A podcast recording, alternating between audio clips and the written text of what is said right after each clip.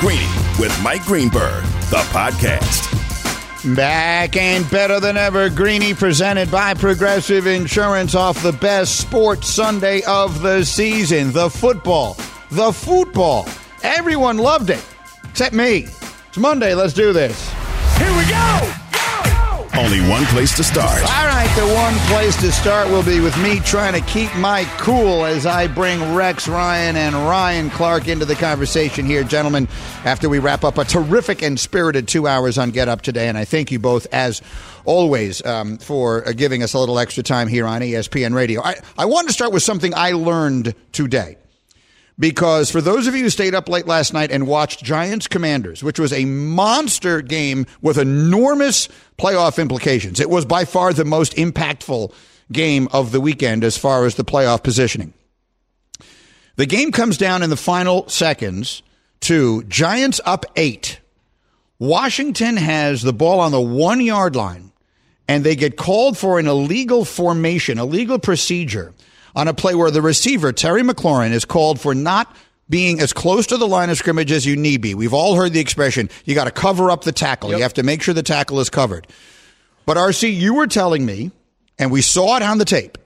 Terry McLaurin says he checked with the official.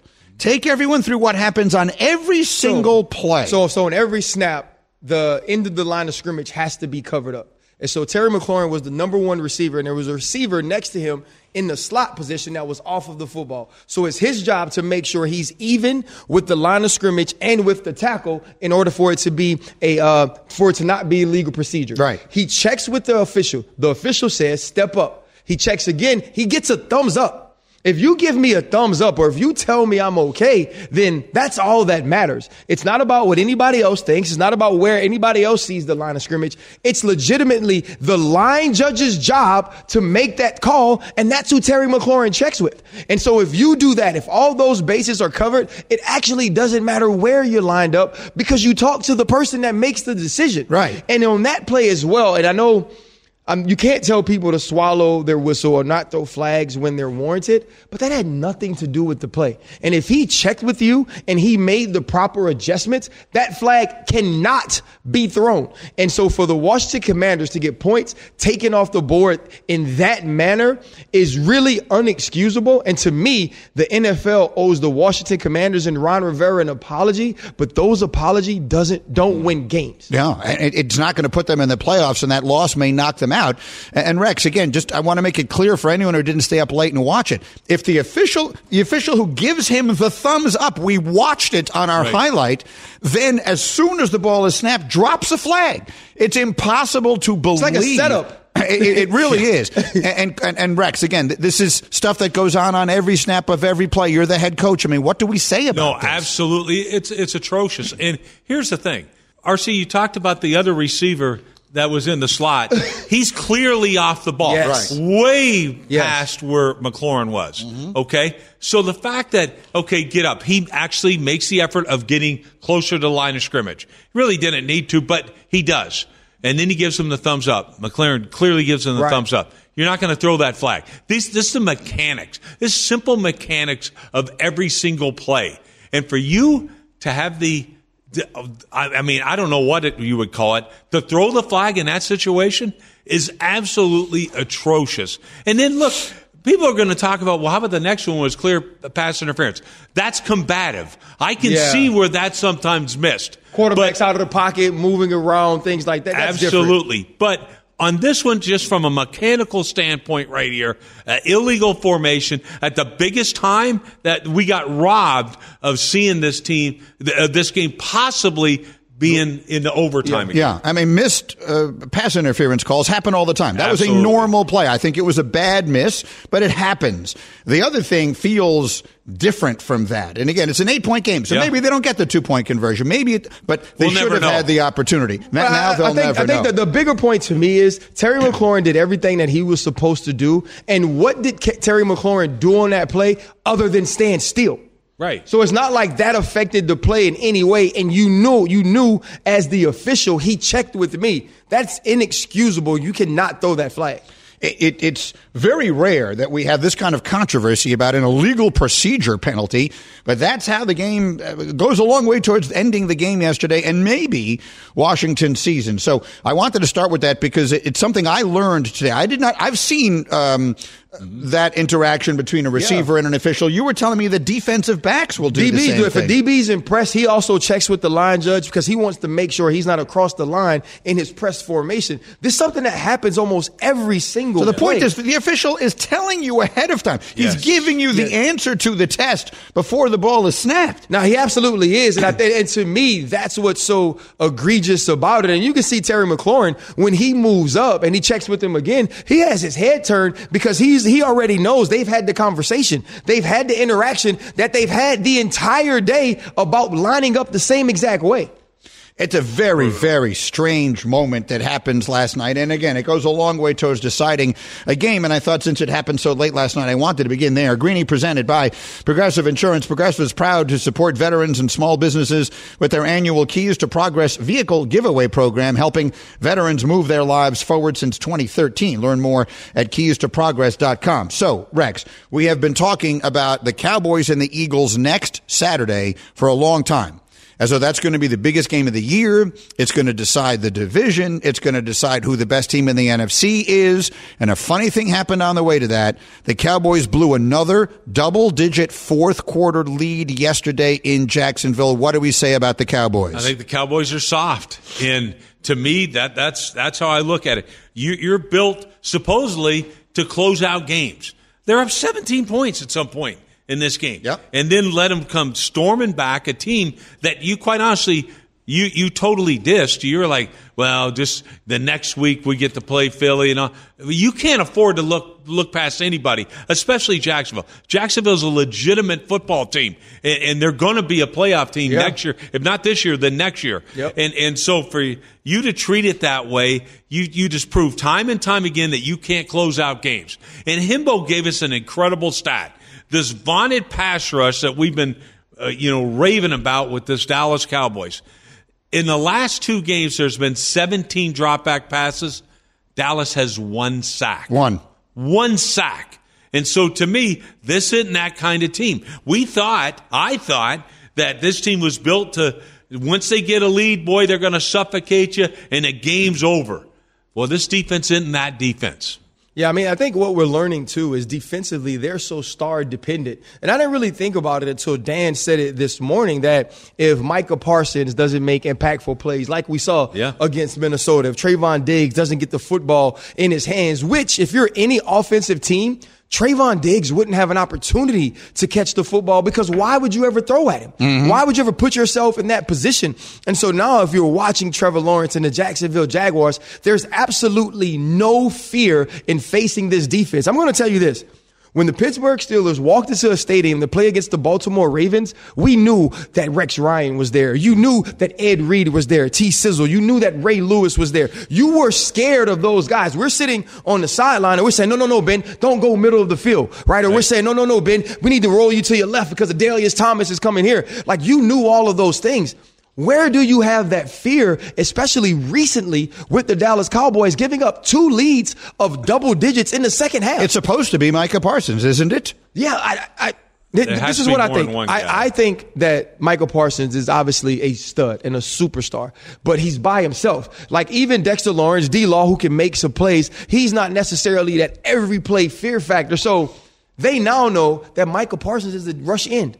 So now I know how to block him. I know whether to chip. I know when to roll away. Think about the play that we get on the sprint out. Trevor Lawrence drops back and then he sprints out. They seal Dexter Lawrence. That goes away from Michael Parsons. Teams have now been able to pinpoint him, lock him down. And if you don't get some sort of other rushers, if you don't learn how to bring pressure and add extra defenders, he's not going to be that impactful player he was when you had the element of surprise. Greeny yeah. and Rex and RC all in our studio. And of course, it's a Jacksonville team that beats Dallas yesterday behind another terrific performance from Trevor Lawrence. Uh, the Jaguars will be here at MetLife Stadium Thursday night to play the Jets. The good news for the Jets is they get an extra time timeout in that game because they saved one and didn't oh, use it oh at the end yesterday. So they actually yeah, get for Thursday? a fourth timeout. Cool. Yeah, that's it's a little known rule that Robert Saleh looked up. Oh, Look, goodness. for those of you who didn't see Get Up this morning, we had This might have been the biggest fight RC and I have ever had. you just made me scared. I've known Ryan a long time, and and and look, we just, just we just saw something differently yesterday. Here's my take for those of you who didn't see it, and obviously I'll have plenty of time to talk about it. Zach Wilson is bad. He scares me because yeah. he makes the easy things look hard. He makes everything look hard. He does some things that are so spectacular yeah. that you're like, oh my God, he could be the greatest player of all time. But he doesn't do any of the easy things. I get it. I understand that he was he wasn't good enough yesterday for them to win that game easily. Mm-hmm. but I believe that the way they handled slash mishandled the use of timeouts at the end didn't give them any chance to tie or win the game at the end. And that is the part that left me the most upset. I don't necessarily know if it's just about the timeouts, though, Greeny. Like, I understand we look at it as kicking a 58 yarder and still having one timeout on first down is a misuse of those timeouts. But I don't believe the way that they executed on that drive allowed them to use the timeouts where they could have been beneficial. You know, you, you take it after the sack or you take it after third and 19 and you're, you're, you're stopping the clock, but you're not stopping it with reason. You're not stopping it with purpose. You're stopping it so you get the timeouts out of your hand instead of understanding when to utilize them in an important moments moments. And because they mishandled play calling, because they mishandled play execution, you leave with that timeout because you don't know what's going to happen in the last 30 seconds or where they're going to be. And I think Rex can explain it better. Being a head coach who had to go through that time and time again, you're waiting for a specific moment and Zach Wilson and the offense wasn't providing those moments. Yeah, no, and, and, and it's true. I mean, normally you try to hold on to your timeouts inside of a minute. Mm-hmm. Okay, that, that, that's a standard rule. However, they could have thrown that timeout after the after a sack. That was something yeah. I, I, thought they probably should okay, have done right. because it's understood. As soon as you get a sack, you throw the timeout. However, the situation that, that, that they're in, they don't challenge the spot. Everybody's critical of the second and 10 play where do they have the first down? Do they not? Saleh sent back saying, I don't want the NFL to view this. They're gonna, they're marking oh, it right. as a first down. So right. he's rushing to the line to get a play in instead of calling timeout. So I understood it. It was kind of, it, it just kind of snowballed yeah. on him in that situation. However, here's the thing that fascinates me. Had the Jets won the game, you, Greeny, mm-hmm. and any other Jet fan would be sitting back saying, this Zach Wilson made some of the dangest throws did, in crunch time that we've ever seen. Yeah. The third and 19 is a ridiculous it pass. Is. He uses his athleticism and, and fires a bullet in there. And then, by the way, on fourth down, Same fourth thing. and 19, he got he has to throw it all the way across the field. To me, guys, he made some spectacular plays he in did. this. I think we're good. We're, we're, well, he doesn't make the easy things. Okay, that's true that comes. They said the same thing about Josh Allen. In your mind, in your mind, Rex, other, your mind, Rex, do you look at the spectacular that he can do and say we can coach up or we can get him to a point where he does some of the easy things better? RC, I'm saying this guy has an unbelievable ceiling. Don't lose sight of it right mm, now. Wow. And the Jets won't. He's a second overall pick for a reason. Yes, the easy doesn't come easy to him right now. However, through experience, I've seen it happen. Through experience, guys can get better at that. What they can't get better at is doing the spectacular, what that kid did in those situations. I don't think we should be down on that quarterback the way people are. He threw for over 315 yards yesterday, and he made some unbelievable plays. He's got a connection with Garrett Wilson. Let's not give up on him just yet, Jet fans. All right, I have a lot to say about that, as you might uh, you expect disagree. me to, when we will do it all morning. No, I don't thoroughly disagree. There's things in it that I agree with. Uh, overall, it was a disheartening day, to say the least. Guys, you're the best. Thank you, thank you, thank you, thank you, Rex and RC. ZipRecruiter can fill any job you're hiring for this holiday season. Four out of five ZipRecruiter employees get a new quality candidate within the first day. The ZipRecruiter employers find a quality candidate one day. Try it free at ziprecruiter.com slash greeny. That's ziprecruiter.com slash G R E E N Y. My takes are coming up next on ESPN Radio. Greeny, the podcast. Brainstorm. What is something that works so well that it's basically magic? Air conditioning, noise canceling headphones, meeting free Fridays? What about selling with Shopify?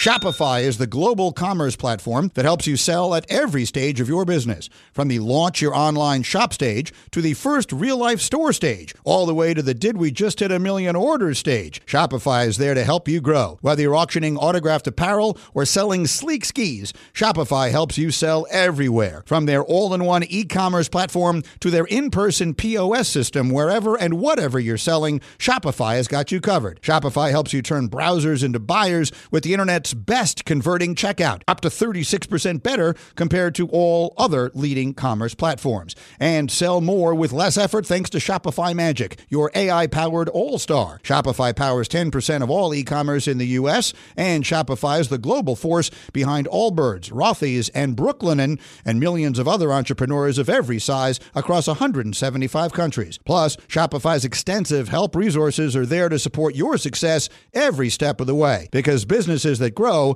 grow with Shopify. Sign up for a $1 per month trial period at shopify.com slash greeny, all lowercase. Go to shopify.com slash greeny now to grow your business no matter what stage you're in. Shopify.com slash greeny.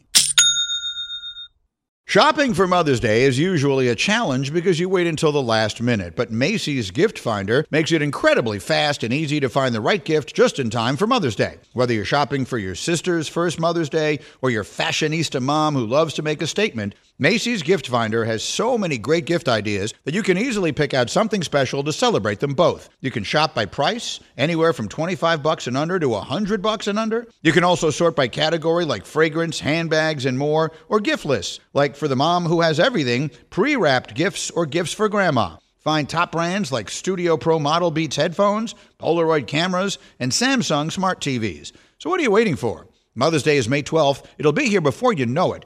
Macy's has the perfect gift guide to make picking something for mom easy this year. Head to Macy's.com slash gift finder today. That's Macy's.com slash gift finder.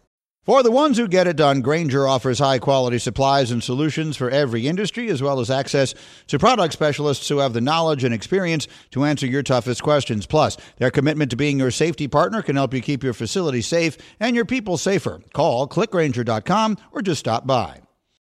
It is a beautiful day here uh, as we roll on on this Monday heading towards Christmas. Greeny presented by Progressive Insurance. My five biggest takeaways from yesterday in the National Football League are 30 seconds away. After these 30 seconds for AutoZone. Are you dealing with a dead battery? Head to AutoZone, America's number one battery destination. They offer free battery services like free battery testing and free battery charging. Their free testing can help you know if you need a new battery or not, or if you're just in need of a fresh charge.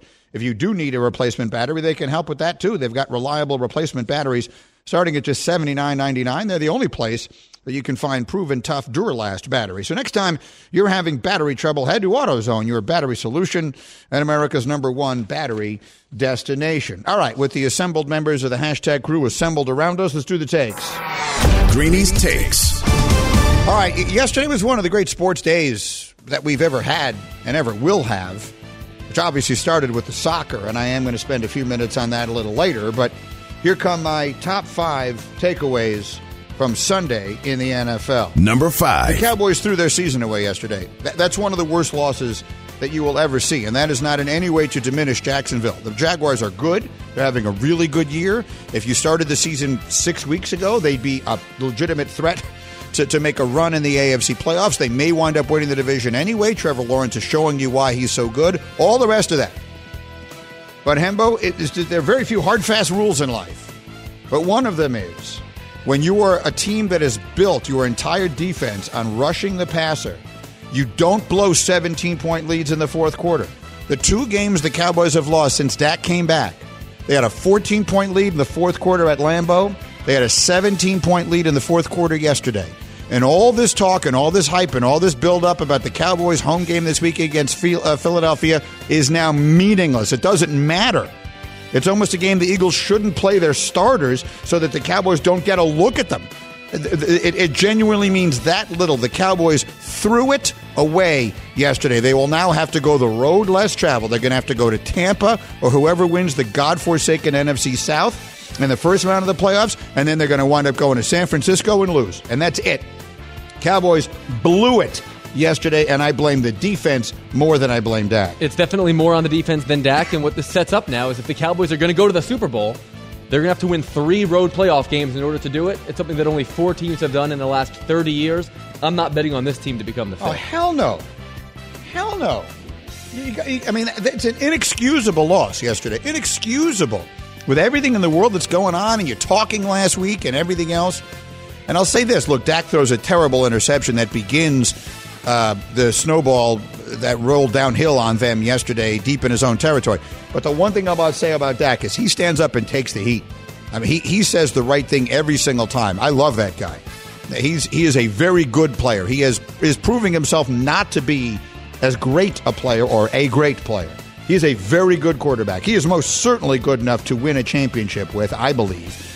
Um, and I like the leadership, but they just haven't gotten it done. And yesterday was a loss that will ruin their season ultimately. Number four. Uh, Tom Brady was awful yesterday. Is anyone willing to say that? Like, are we allowed to say those words out loud? They've got a 17 point lead yesterday against Cincinnati, and then Tom Brady personally turned the ball over on three consecutive drives in the third quarter that changed the game completely. He throws a bad interception, then he gets hit and fumbles. Got to tuck that ball away, and then I don't know what he's doing handing the ball off to Leonard Fournette, but the ball is falling out of his hand before it gets to Fournette. I mean, it's just a mistake. It happens. But for a guy in Tom Brady who is just screaming at everyone every single week, I was waiting and watching this game yesterday. Is he going to yell at anybody, or are they going to yell at him? Like Hembo, are we allowed? Uh, Nuno, are we allowed to say Tom Brady was awful yesterday? Yes, say it with your chest too. Tom Brady was horrendous yesterday. I mean that that, that that was the kind of day that really like he never has. And look, Brady's the greatest of all time. Nothing changes that. I just I find it interesting how everyone tap dances around. Well, and then there was this, and then there was this, and then no. Brady's had a bad year. He's been bad. He hasn't been all in. The way he's yelled at everybody has been off-putting. And yesterday, he was the reason they lost. He wasn't the only reason they lost, but I think he was certainly part of, if not the biggest reason they lost. Hembo. I agree. What is the rule? Like, you're allowed on the PGA Tour still, even if you're like a senior, if you've won a certain number of events. Or Well, there are there are. uh, What I think you're thinking of is that if you win the Masters, you're invited to come back and play the Masters every year for the rest of your life. You Right. can be seventy something and playing in the Masters. that's what it feels like watching Tom Brady play football. Still, it looks like he should be on the senior tour at this point, and he's playing like it. yeah. I mean, he's had a bad year. In, in, in every way. And that team has a million problems. And he isn't anywhere near the biggest of them. Don't get me wrong. They got 99 problems, but he is one. The offense has scored 24 touchdowns the whole season in 14 games. That's the exact same number of touchdowns as New England has scored with Matt Patricia and Joe Judge calling plays for them. Yeah, that, that's oof, that's another one. And it actually sets me up perfectly in my top five takes. Number three. The Patriots are a badly coached team. I can't believe I'm saying that. Because I, Bill Belichick has earned the benefit of the doubt first, last, forever, always. Like, you can't question him. But what they have done this season is ridiculous. And for them to lose a game that may very well cost them the playoffs yesterday on that play, I assume everyone knows what I mean by that play. I'll give you a very quick description of it in case you don't know what I mean. The Raiders scored a touchdown that tied the game against the Patriots at the very end of regulation yesterday. New England, from their own side of the 50, is just playing for overtime. They hand the ball off to Rhamondre Stevenson, and time runs out. And all he's going to do is he's going to run, he's going to get tackled, and they're going to go to overtime. The game is tied. Then, for reasons known only to him, before he gets tackled, he pitches the ball to Jakobi Meyers. That's a bad mistake. Meyers compounds it by making one of the worst plays I've ever seen in an NFL game. He turns around and just freaking flings it back in the vague direction of the quarterback, Mac Jones. To be clear, Mac Jones can't throw a pass. They're long since over the line of scrimmage. And Mac Jones may be the worst runner of the football of any quarterback in the entire NFL. So, why he's doing that, it's one of the worst decisions I've ever seen. And if anyone else was the head coach, if Nathaniel Hackett's team did that, we would fire Nathaniel Hackett on the sideline. And this is the part of a season where they have Matt Patricia and Joe Judge coaching up the offense. Mac Jones has regressed hideously. The Patriots are just a badly coached National Football League team with Bill Belichick as their head coach. It's unimaginable that this has happened. I don't disagree with a word that you just said, but are we really going to put that series of mistakes on the coaching staff? Because Ali, I'm sitting there watching this with my wife, and when Stevenson, when Rhamondre uh, Stevenson pitches to Meyer, she says, "What is he doing?" Like Right. she knows that, I know that, everyone knows. But that. why don't the players know that? And I guess my point is if your I's are dotted and your T's are crossed, your players don't do that. Bill Belichick's teams don't do that historically. So, I mean, it's, it's an inexcusable loss, and it may very well wind up costing them the playoffs. All right, my five takes from yesterday. Number two. A Justin Fields run that wasn't a touchdown was the best play of the NFL season. Every week he does something I can't believe. Rex calls him the future, and he is that. Justin Fields is unbelievable. And to watch Zach Wilson play yesterday and consider that the Jets drafted him number two and Justin Fields was drafted where he was drafted in that same draft. And oh, by the way, a quarterback went in between them. Uh, we'll not, well, we may someday know about Trey Lance. We certainly don't know now. But when you look at, at, at just how bad Zach Wilson is and how good Justin Fields is, that that's going to wind up being one of the worst picks ever. That that's going to be like Sam Bowie getting drafted ahead of Michael Jordan. Th- that's what that's going to be because Justin Fields is the truth. We got to watch all those quarterbacks from that draft class play yesterday, and most of them are playing in that early window. You're watching Trevor Lawrence rip it up. You're watching Justin Fields do, like, literally inc- incredible things. Things we've never seen a quarterback do. And obviously, it's got to be very difficult for you as a Jets fan to see what Zach Wilson is doing on the oh, other Oh, you hold your breath. I mean, every time he does anything, you hold your breath. Uh, And and so then we'll get to that at the end. Number one. Look, if, if you watch, you can lose the music on this, guys. Uh, If you watch Get Up this morning, or if you look at Get Up's Twitter, uh, they posted it immediately and it's getting a lot of response. I made very clear my feelings. Zach Wilson is bad. Zach Wilson looks like a player who doesn't know how to play the position of quarterback. He is exactly what we all feared he was. He is a ridiculously talented player. He has ridiculous arm talent, which is an awful expression, but it just is what it is. He also has very good feet, which is to say he moves very well. He has terrible feet when it comes to throwing the ball, which is infinitely more important. So Zach Wilson did so many things yesterday that are awful. I actually switched over to watch the Jets uh, post game show on uh, SNY in New York. For those around the country, that's I think most cities have that where they have like a place where they go do a local post game show. And our friend Bart Scott is part of it, and Bart said it exactly right. Zach Wilson makes the easy stuff hard and the hard stuff easy. And you will never win consistently in the NFL doing that. So if Zach Wilson doesn't get markedly better at playing quarterback, then he's a bust. I'm not disputing that for a minute. But I will not accept anyone telling me he is the reason they didn't win that game at the end yesterday. Because he did give them the lead late in the fourth quarter. The defense, which has been valiant, and I will not criticize them for a second, but for whatever it's worth, the defense did give up that lead. And the Jets got the ball with a minute 49 left and three timeouts.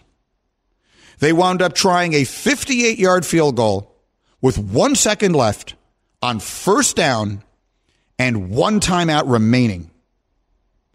That was an absolutely embarrassing and awful display of clock management at the end. And I do not want to hear that it's about the kid because those decisions are made on the sideline. The play calling was awful. The decisions were awful. The quarterback was largely awful.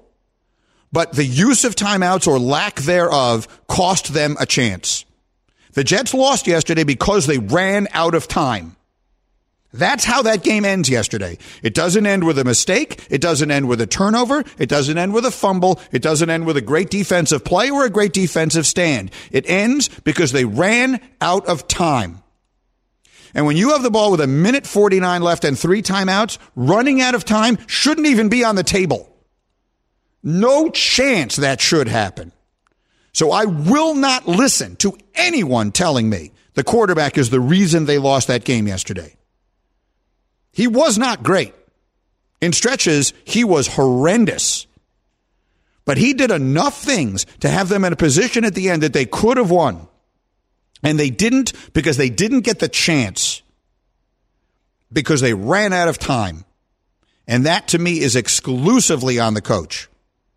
Now, the way the day broke for them, New England losing in ridiculous fashion and, and Miami losing the night before, in theory, the Jets could still make the playoffs. But it is now extremely unlikely they're on a three game losing streak. They had chances to win all three of those games. They will be, I haven't seen the line yet, but I'm assuming they're an underdog now at home against Jacksonville on Thursday night. They turn around and play immediately Thursday night. They will probably miss the playoffs. And in my opinion, that game yesterday is decided more than anything by the way the clock was mismanaged at the end. Now, I received pushback slash disagreement from both Dan Orlovsky and Ryan Clark on Get Up this morning, which did not in any way make me question my opinion, but it did infuriate me. Hembo, what is your take on the way the Jets lost yesterday? I don't disagree with anything that you said there. I think in the last two minutes, it's very clear and obvious, and Robert Saleh sort of admitted as much after the game. They badly mismanaged the clock and their timeouts, for sure. They, there was no reason to leave one on the board. But for the first 58 minutes of that game, Zach Wilson did not play well either. We don't need to produce a monocausal explanation for why the Jets lost. They lost in part because their coach mangled the last two minutes, and in part because Zach Wilson just missed way too many throws throughout the game. But you're absolutely right. Had, they, had he not done that in the last two minutes, what you're looking at, presumably, is a shorter kick with more time, and just like what, a week or two ago when Jeff Saturday ran out of time with, with that, that Colts uh, game in, in prime time. This was sort of a similar situation. It's a young head coach who got it wrong, and of, of that I obviously agree. Well, what you. you're looking at, it's not that complicated. They should have had at least two more plays. And who knows what happens? I don't know. Maybe Zach throws a pick six. The way he was playing, he certainly might have but they should have had two more plays. Greeny presented by Progressive Insurance. Save when you bundle motorcycle, RV, and boat insurance. Visit progressive.com. Nuno, quick take. Yeah, I, the thing that stood out for me was we've killed Zach Wilson for not being accountable for his play, right, mm-hmm. a couple mm-hmm. weeks ago. And yesterday, that's what you got from the head coach. There was no accountability from him based upon him screwing that up. Because, yes, like Zach Wilson completely missed Braxton Berrios down the middle of the field and, and, and so forth. But you didn't give your team a chance to actually get in a better spot mm. than a 50 year old, 58 year, 58 yard field goal attempt at the end of that game. Yep. That was awful. All right, so that's what I think. We will have more of the takes from the hashtag crew as we continue, and yet somehow we've come all this way and we haven't even gotten to the biggest and best game of the entire day we will next after this word from ZipRecruiter. As the holidays approach, a lot of businesses are hiring for festive jobs like turkey catcher and reindeer wrangler. Those are actual jobs on ZipRecruiter. And if ZipRecruiter can fill those roles, what roles can't they fill? ZipRecruiter uses powerful technology to find and match the right candidates up with your job. Four out of five employers who post on ZipRecruiter get a quality candidate within one day. So see for yourself. Go to this exclusive web address to try ZipRecruiter for free. ZipRecruiter.com slash greeny at ziprecruiter.com slash G-R-E-E-N-Y. ZipRecruiter, the smartest way to hire. Back in a flash on ESPN Radio. Greeny, the podcast. This podcast is proud to be supported by Jets Pizza, the number one pick in Detroit style pizza. Why? It's simple. Jets is better. With the thickest, crispiest, cheesiest Detroit style pizza in the country, there's no competition. Right now, get $5 off any eight corner pizza with code 8SAVE. That's the number eight, S A V E. Go to jetspizza.com to learn more and find a location near you. Again, try Jet's signature eight corner pizza and get $5 off with code 8SAVE. That's the number eight, S A V E. Jet's Pizza. Better because it has to be. 10 seconds on the clock. How many things can you name that are always growing? Your relationships, your skills, your customer base. How about businesses on Shopify? Shopify is the global commerce platform that helps you sell at every stage of your business. From the launch your online shop stage to the first real life store stage, all the way to the did we just hit a million orders stage, Shopify's there to help you grow. Sign up for a $1 per month trial period at shopify.com slash network, all lowercase. Go to shopify.com slash network now to grow your business, no matter what stage you're in. Shopify.com slash network. Now, let's talk about the play of the week. The pressure to follow up Hpnotiq and Cognac, weighing heavy on the team. Hpnotiq was in the cup, blue and ready for the play. And boom! Añejo Tequila came in with a smooth assist to Hpnotiq's tropical fruit finish. Shaken, strained, poured. It was green and good! Playmaking splash shifted the tempo. Another great cocktail from the Hpnotiq team. Every season is Hpnotiq and Tequila season. Hpnotiq Liqueur, Bardstown, Kentucky, 17% alcohol by volume. Hpnotiq reminds you to think wisely, drink wisely. Greeny with you here uh, on ESPN Radio. Program today is brought to you by Peacock, presenting the new original limited series, The Best Man, the final chapters, from the creator of The Best Man and The Best Man Holiday and executive producer of Insecure. Coming this week, stream The Best Man, the final chapters only on Peacock. Hembo is here, Nuno is here, and it's Nuno who, in particular, I want to spend a moment with on this subject, although Hembo had some interesting insight into it as well. Hembo had this really awfully misguided World Cup party yesterday. If you were not with us at the end of the show last week, Hembo decided, and this was his decision, it was not his wife's decision, it was not anyone else's decision, that you invited over your in laws to watch the final of the World Cup yesterday. So it's you, it's Lizzie, it's Michelle and the other one, your, your twin girls, and it's your, uh, your wife's parents, your in laws. And you decided, let's have a themed watch party where we serve the cuisine, the traditional cuisine of the two teams playing. So in this case, Argentina, which is steak and tomato and onion salad, and France, which could be anything, could also be steak, steak frites or roast chicken, or I mean, there's a million different things that could be French cuisine. And that was just a misguided idea on your part. And I hope you felt shame as you ate that food and watched that game. I felt judged, though you were not there. And not to mention, when my father in law walked in, he complained that I wasn't wearing a collared shirt after we talked about that on the show, too. So everything was not turning up my way. No, you're, you're, it's more, the, the clothing is more important than the food that you serve at said party. And so that was just a terrible job by you. But here's what I want to say to Nuno. Because Nuno, for those of you who don't know, we all know people who genuinely know soccer. And then there are people like me. I appreciate and admire the sport. I appreciate and admire professional athletes and the greatest athletes in the world and everything they've done. And I admire, I, I, appreciate fully that this is the most popular sport and sporting event in the world and all of that. But it's never been my sport. It's not something that I grew up with. I don't live and die with it. It's not in my blood. But be, maybe because I was sick so much for the last three weeks, I've watched so many games. I've, I've watched far more World Cup this year than any other year. Again, I think a lot of it is because I was homesick, but whatever. I really enjoyed it. I thought that the, the, the, the soccer was extraordinarily exciting and compelling to watch. And I will tell you that yesterday's game, Argentina France, and this is where I want to bring Nuno in for some legitimate insight. That is one of the most compelling 45 minutes of sports viewing I've ever had in my lifetime. And I didn't have any stake in the outcome. Like I really didn't care who won. I watched the entire game. I watched it from the opening kick. And at one point I, I texted Nuno and I was like, this is so dominant. Like even I can see how dominant it is. For anyone who didn't watch it, it was two nothing Argentina the whole day. It if it was a basketball game, it would have been a 40 point game. That's how one sided the action felt. And then boom, one mistake and, and, and France gets a penalty and Mbappe makes it. And then boom, one unbelievable play that Mbappe scores. And now it's tied and they go to the overtime and Argentina scores. And you're thinking, oh my God, Messi has won it. And then it goes back the other way and there's a penalty and it goes to the PKs, which I generally don't love, but even I have to confess, they were very, very exciting to watch yesterday. And so I will tell you, Nuno, that without having a horse in the race and without it being my sport, I was as as completely into call it the last hour of that match real time or whatever it was as any sporting event that I can remember in recent memory. Was that game as good as I think it was?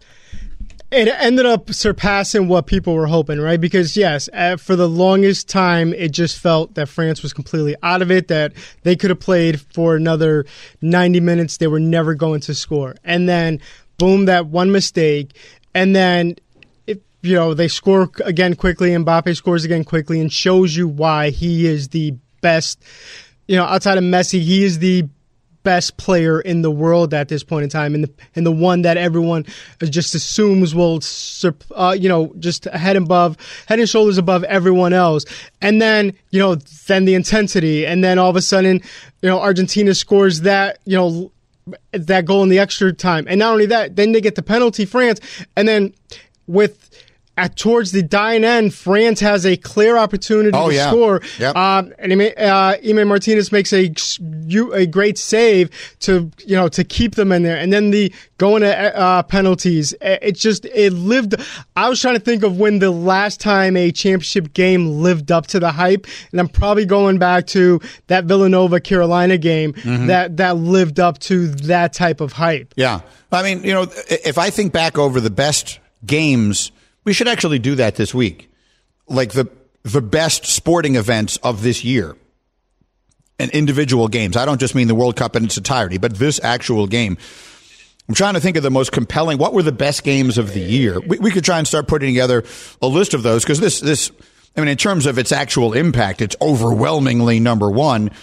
But was it actually the best game of the year? I'll tell you a game that I will think of in this because again, the, the stakes of these things Im- impact so much of the way you look at it. Duke and Carolina playing in the Final Four, and that turning out to be an unbelievable game, and Carolina beating Krzyzewski in his last game. Th- that's going to be in the discussion. We got to think through what some of the other Bills, choices Chiefs. would be. Oh, Bills Chiefs. That was this calendar year. Yeah, that's a good one. Bills Chiefs. The comeback from Mahomes at the end. Let's let's do that this week uh, Nuno and Hembo and everybody. Let, us set aside some time, and we will do that this week. But this th- th- that was as exciting a sporting event as I have watched in a really long time, um, which is not at all what I expected to say. Right, we continue on ESPN Radio. Thanks for listening to Greeny the podcast. You can listen live each weekday morning at 10 Eastern on ESPN Radio. Or watch the show through the Watch tab on the ESPN app. Also catch Greeny on Get Up, weekday mornings at 8 on ESPN, and also available wherever you get your podcast.